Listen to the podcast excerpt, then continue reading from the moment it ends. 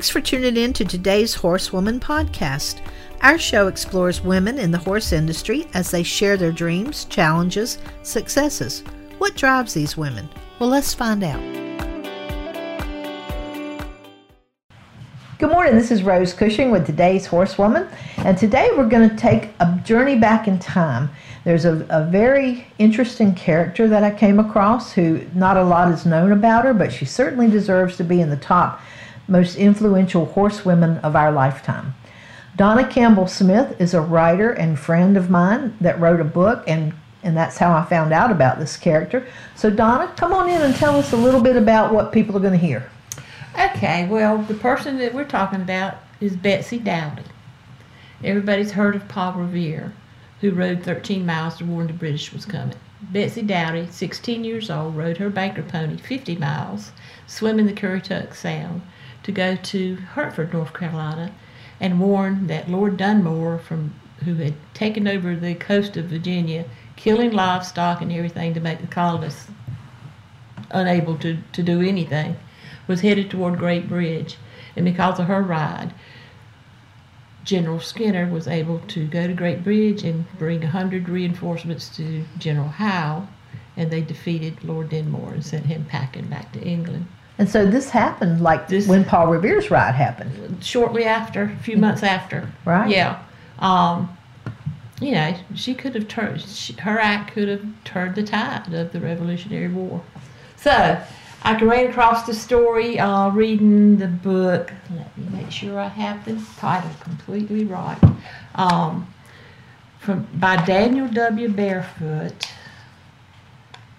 and it was a um, touring the back roads. Let's see, touring the back roads of North Carolina's upper coast. So that story led me on to research and find out more about Betsy Dowdy. So I first came across the story of Betsy reading uh, Daniel W. Barefoot's book, Touring the Back Roads of North Carolina's Upper Coast. And um, it just kind of captured my imagination. So I went to the library. I found uh, a book by Nell Wise Wechter, uh, Betsy Dowdy's Ride. That was published in 1960.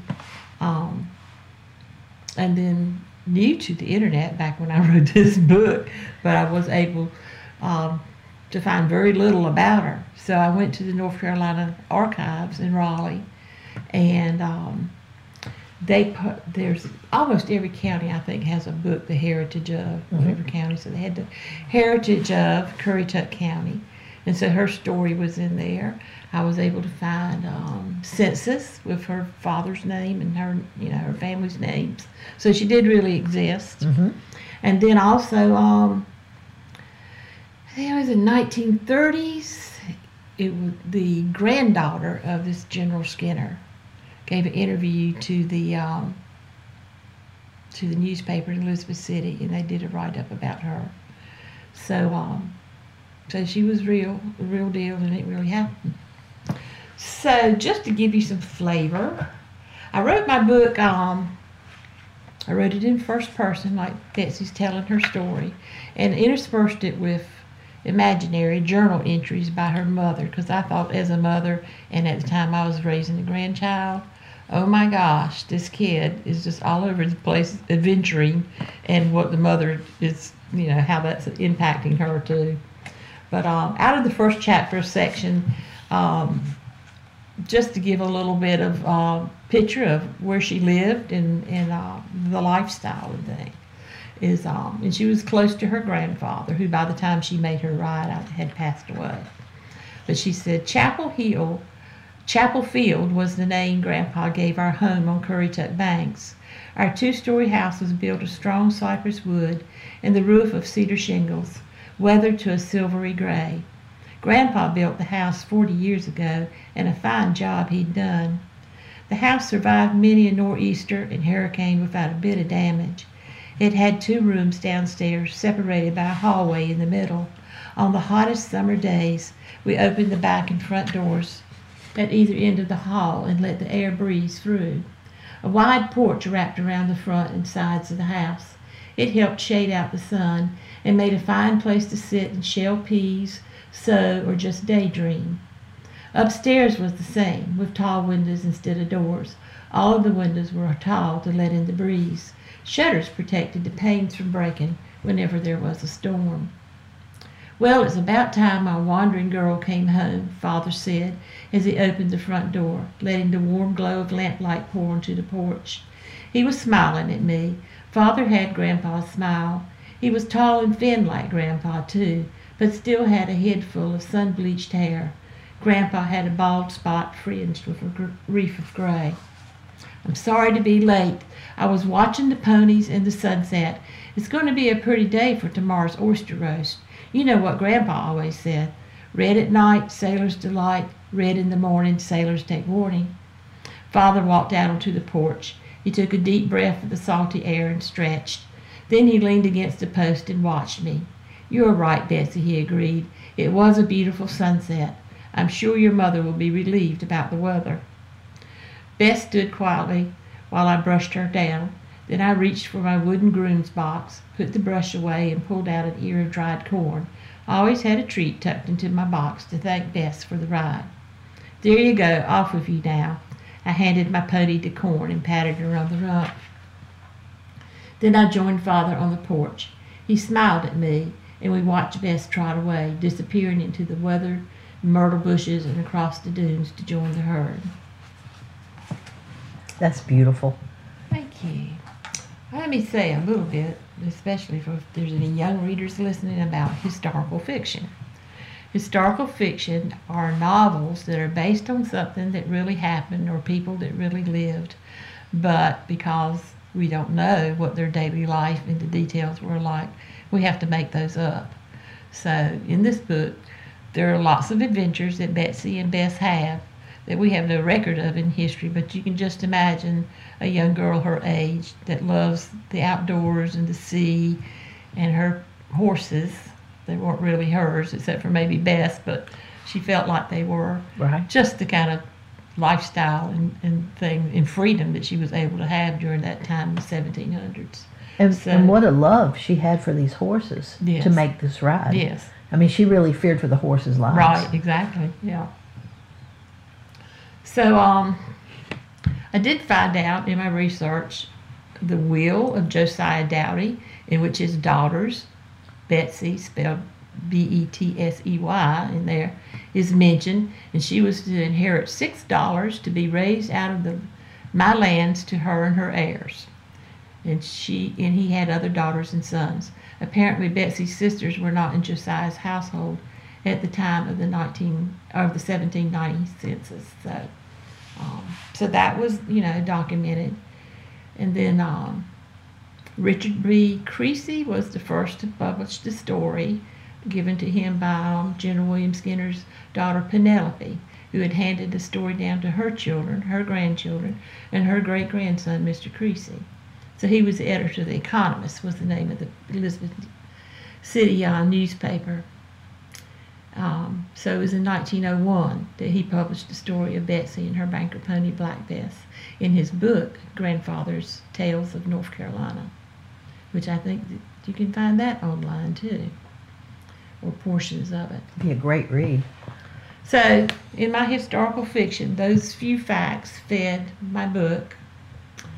And then the other thing I did is, is um, as a mother of three adventurous daughters when they were little, and um, and then I raised a granddaughter.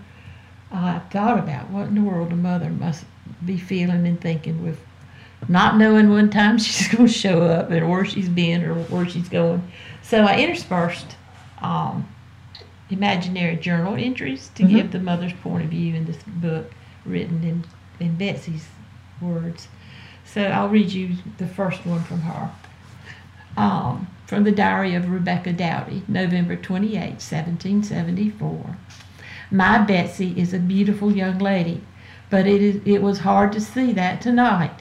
When she came in the house, well after dark, she smelled like a horse.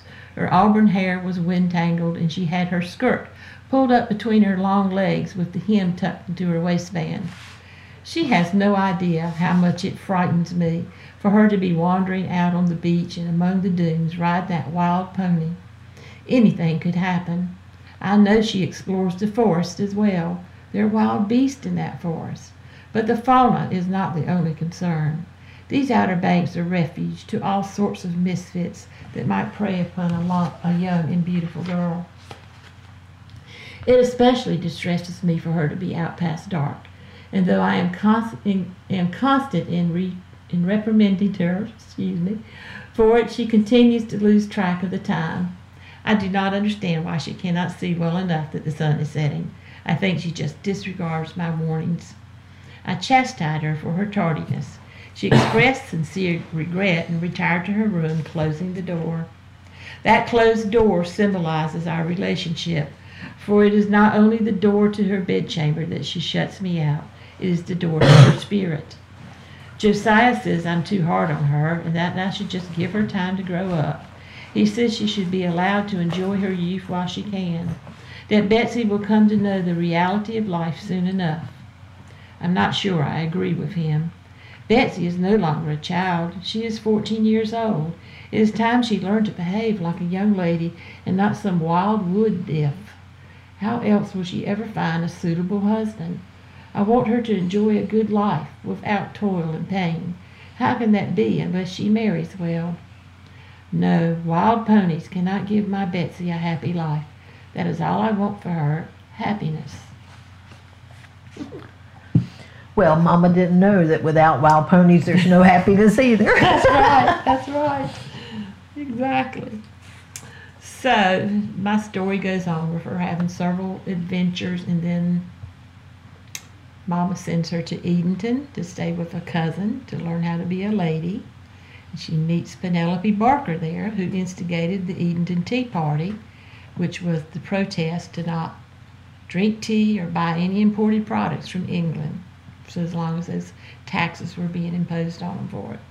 So she got, you know, she got educated in a whole different way than her mama expected. For sure.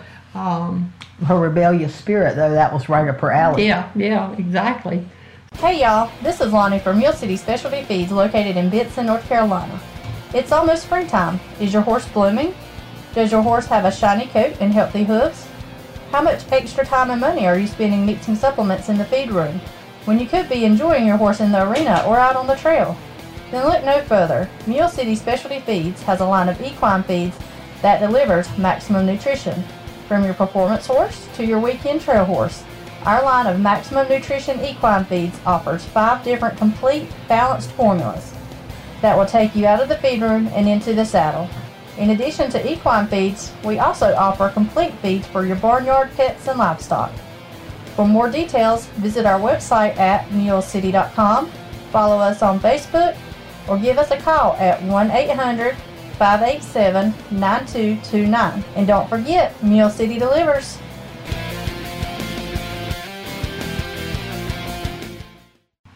I don't know how much.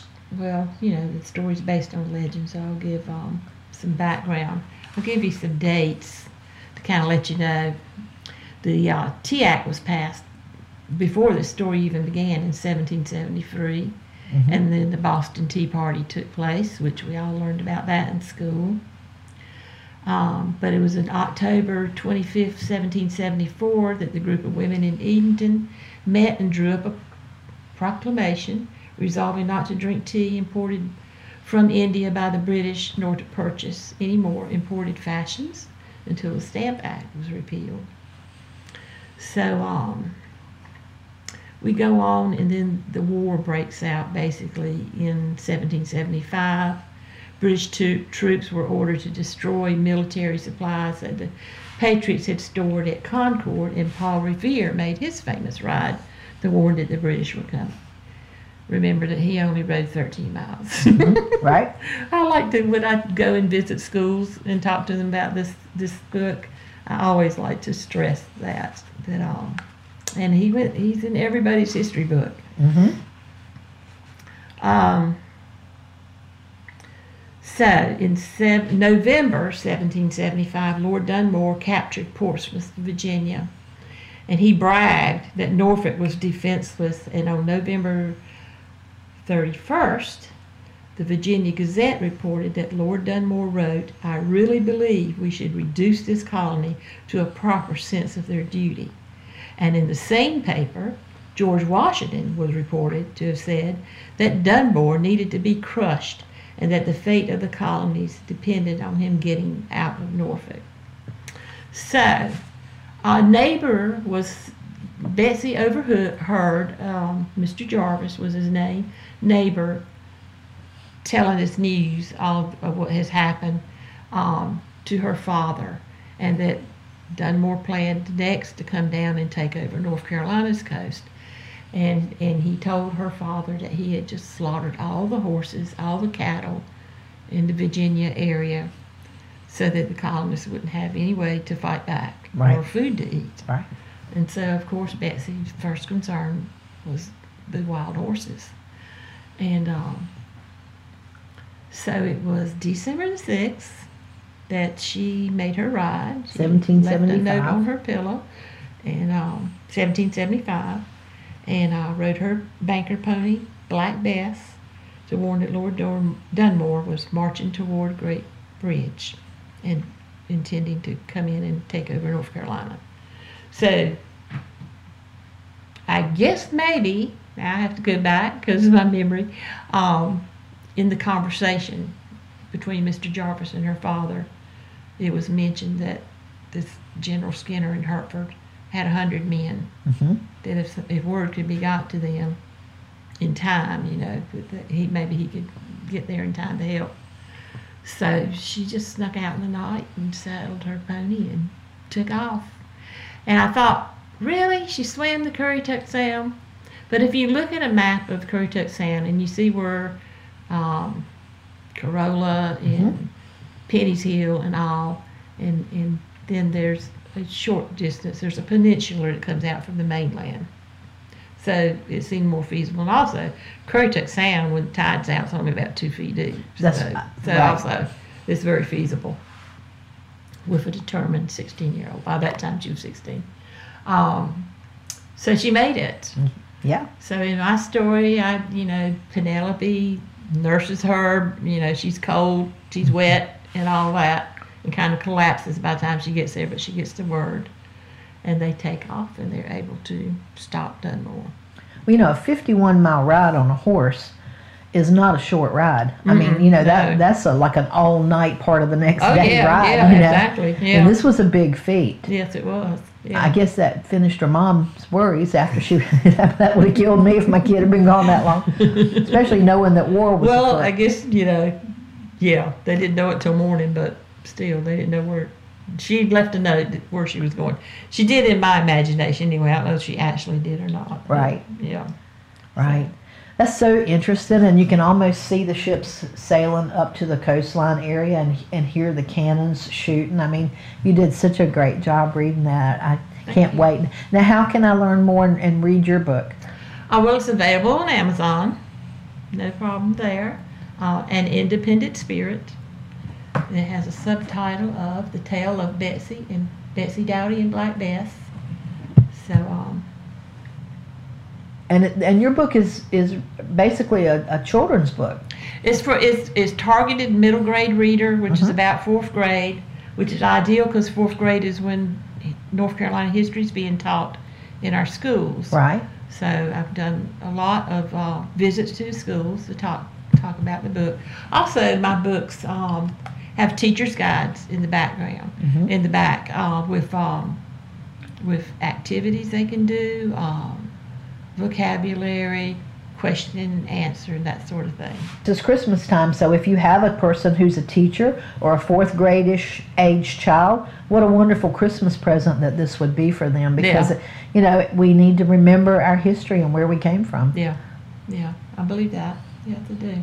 Um, and well, there are copies at the gallery, Franklin County Arts Council Gallery and Bertie County Arts Gallery, but the best way to get it is from Amazon, I think. hmm Just go to Amazon.com and look for Donna Campbell Smith or Independent Spirit. Right. Yep. Absolutely. Very good. Anything else you'd like to share? I think that about covers it, but um, I just I'm I just would like to see teachers pick up on this.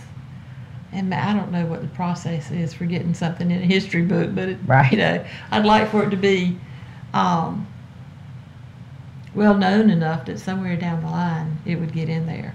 I mean, It should be Paul Revere's in every book across the country, not just in Massachusetts.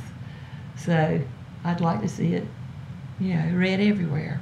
absolutely. because, What a great role model. you know, you know. Women, women were strong, and North Carolina really has a history of strong women. It Just like Penelope Barker, who was a widow. She had been married three times. She had, after her husband died, she took care of the farms, the Right. plantations. She did all of that business stuff and everything. You know, now we think modern women are so, um, like it's a new thing. Is not. Right. You know, Right. North, North Carolina has a history of strong women behind it. We come from good stock. Yep. No doubt about it. Yep. It had to be. It was uh, North Carolina was known as a wilderness. You know, like Mhm. The Virginians kind of looked down on us, and the South Carolinians kind of looked down on Well, us. we didn't have we Richmond or Charleston. We were we were tough and wild and Yeah, a little raunchy sometimes. for sure. Well, thank you for Yeah. being on the show today. And, folks, I hope that you'll go to Amazon and, and give this book a shot on your Christmas present list. And I hope you enjoyed listening. Thank you. I hope you enjoyed today's show. Our souls wander in similar places. Even though we may not know each other, we touch the same wind, we walk under the same sky, and our hearts wander in the same dreams. We are one, women just like you and me. Thank you for listening.